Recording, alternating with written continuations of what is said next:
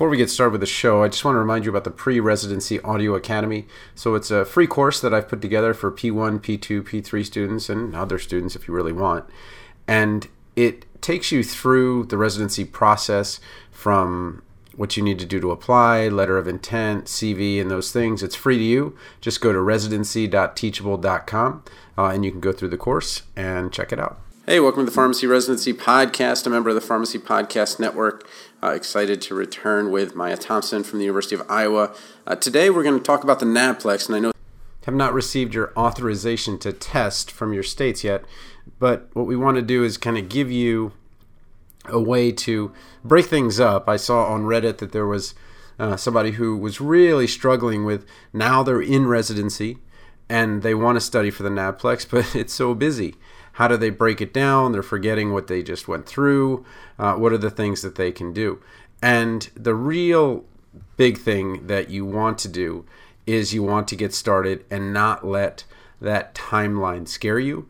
Rather, you just need to do the best you can with what you have.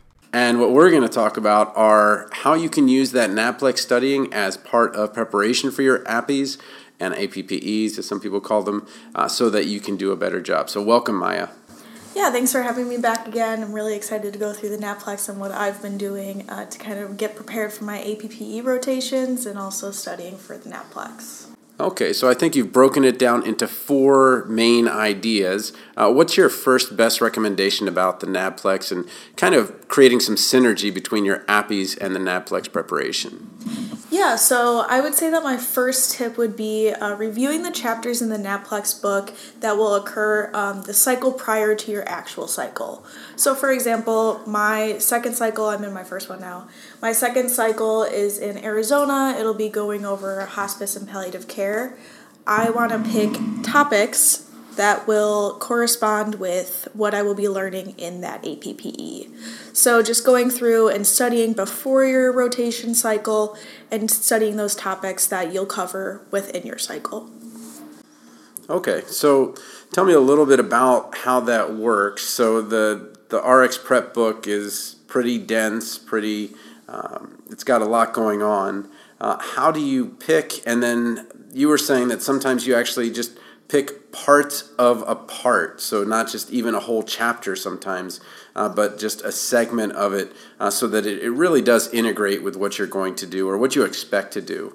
Exactly. So yeah. So I first um, went through the table of contents and kind of just skimmed and saw what topics were there and what would be covered.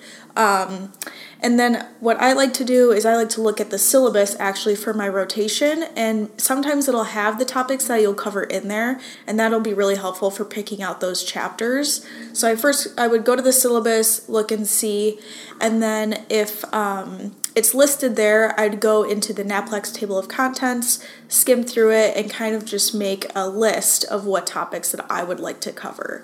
And so there might be a overarching cardiovascular section. Okay, I only want to cover, for example, like chronic heart failure. Um, so yeah, just kind of nitpicking and picking out those details that you want to cover specifically for the cycle. Okay, so uh, once you've kind of got your idea of which ones you're going to do for the next APPE, uh, you also took the time to do that for all of your APPEs just to kind of get a general idea of uh, which ones you were going to cover and which ones you weren't, so that if you did have some downtime or something like that, you could kind of maybe uh, pick some out that are going to be ahead of time or maybe even some uh, that are off the grid. So tell me a little bit about how you were uh, looking forward to those other ones. For the other ones that I went ahead and did, I some of them might overlap, so I do have a couple topics or chapters that I'll cover in multiple rotations. However, when I'm studying that first time, what I did I have to memorize or you know repeatedly go through um, my study notes and things like that. So I just made a blank sheet to begin with, and I wanted to make something that I can always go back, so I'm not repeating my work. Um, so I made a quick note sheet of the chapters and the basic outline for what I thought was important, and then I am keeping it in a three ring binder just so I can have that and uh, flip back if I need to, if it's it'll be covered in the next cycles. Okay, so again, we're we're not necessarily studying for the NAPLEX test, like okay, this is our final study, but we we're kind of integrating it and making sure that you know we're not only prepared for the next APPE, but uh, we're we're kind of taking away some of those chapters and, and making it a little bit less of a giant uh, burden at the end of the uh, cycle. So, uh, tell me what your kind of next tip is. So, my next tip I know the NAPLEX book can be just kind of really big. So what breaking that down and taking apart those pro, um, those chapters within the NAPLEX book is going to be the main step. And so that's kind of what I've been doing. I've been taking those pieces apart, really focusing on you know what cycle those will go in and then when i'm reviewing for the naplex i can maybe even use these notes um, that i'm studying for so kind of just a repetitive motion that i'll be doing and studying for this okay so tell me a little bit about the the syllabus that APPEs have. Um, how do you get access to them? Uh, do you have them at Iowa? Like, are they all set already, or is it something you contact the preceptor for? Uh, I know that every site's different, and I know that we had, you know, a syllabus that we we submitted at one time uh, to Iowa. But tell me a little bit about how you kind of break down the syllabus and, and translate it into NAPLEX. Yeah, so we have um, a website that we use, eValue, and that actually has our calendar and the rotation sites that we'll go on. Um, and each site has a little link that you can click on, and it tells you more about the site and what you'll encounter there. And so, what I did was I just clicked on the link, I read in the APPE section kind of what the expectations were, and then maybe some topics or patient populations that you'll cover.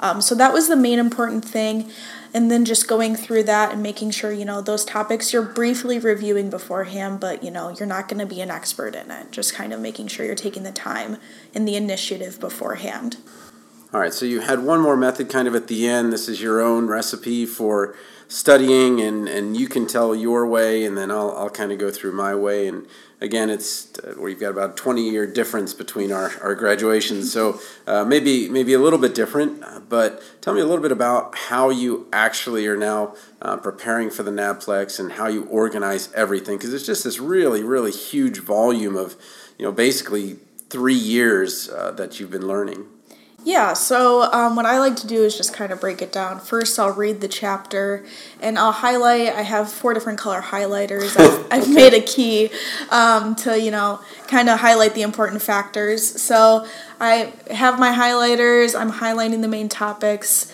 And after I read the chapter, I go back and I make just like a brief little study, I guess, handout you could say for the chapter. And that's covering the main topics that I think are really important. Um, if there's any equations or anything like that, I'll write it down on a new note card just so I can maybe use those note cards later on to quiz myself and be like, okay, what is Cockcroft Gault? things like that. Um, so I have, you know, my handout, I have the equation note cards, and then um, another thing that I I have it, you know, with all these different colors to also kind of help and I, I really have to use like memorization skills. And then once i memorize things i can then okay. apply it so. I gotcha. Yeah I, I did it completely differently and i was a little bit surprised uh, this new rx prep edition or it was the newest uh, last year didn't have right the, the answers or the questions at the end of each chapter and at the end of the book. And that was really the foundation of my studying. I actually went backward and said okay well I, I just know that I, I don't have that attentiveness and I wasn't doing it before APPEs, I was doing it after. So you're way ahead. But what I did was I actually took the questions, where can I find the answers, assuming that the questions are testing those things that are most important and using it as the kind of, well, if it's in boldface or if it's a topic, then, then maybe it's the most important. And again, my studying was at the end, uh, trying to review everything, trying to be very efficient with it. Uh, but I think that there's room for both methods, which is to do what you're doing, outline, making it relevant to something you're going to do in the future. Because I think the one thing that makes it uh, we can kind of talk about PGY1 and PGY2 and their differences here. When you talk about PGY1, a lot of students are uh, really disengaged with part of the PGY1 because it's a very generalist thing, and you're supposed to become a kind of well-rounded, you know, pharmacist so that you're prepared for the next thing. And they find that they're much more engaged in PGY2 because that's the one they actually wanted to, to study. And so when you talk about pathophysiology and you're like, okay, maybe you're interested in cardio and maybe you're interested in neuro, well, you'll be good in those sections, but then all the other sections you kind of just like, all right, well, um, just not as interested in those. And it sounds like what's happening is is that in you kind of got the de facto I'm studying what I'm interested in because I picked my appies, which are your interests, and then uh, maybe the grind comes a little later where you've got all these topics that were, were not in there. So, just uh, one last kind of question for this. Uh, when you talk about um, that just big book and big projects, uh, what's your best advice for someone who's a little bit overwhelmed right now and who just uh, has so much on their plate? Maybe they're in one of the uh, very clinical appies as their first appy. It, it happens, it's unlucky. Uh, but let's say they're in critical care right now and they're sitting there going, I have no time in the day to sleep. I'm trying to catch up. What? How do I manage this just giant uh, challenge that I have. How do you break down topics? I usually break down topics. I mean, essentially, what I need to do is I need to write down everything I need to do and just kind of have that visually there. And then what I do is I like maybe pair things together. So I'm trying to do at least like two or three chapters uh, that I've set aside a week. Um, that can be fluid, you know, depending how my week goes, what days I'm busy, what days I maybe have a little bit more free time.